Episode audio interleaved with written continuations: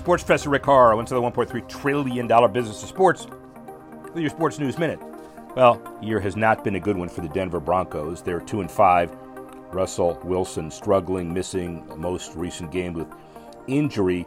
There are thoughts before the trading deadline. Jerry Jeudy, Bradley Chubb, KJ Hamler, a lot of others.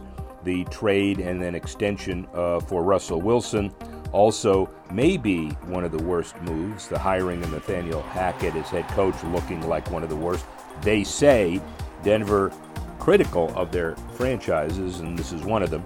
Um, meaningful chemistry with Jeudy or Hamler is not in the cards, or anybody other than Courtland Sutton. And the bottom line is the Broncos looked to be a playoff contender. Everybody in the league always uh, measures themselves against preseason expectations. This one may not be a good measurement. Sports Professor Rick Horrow, Sports News Minute.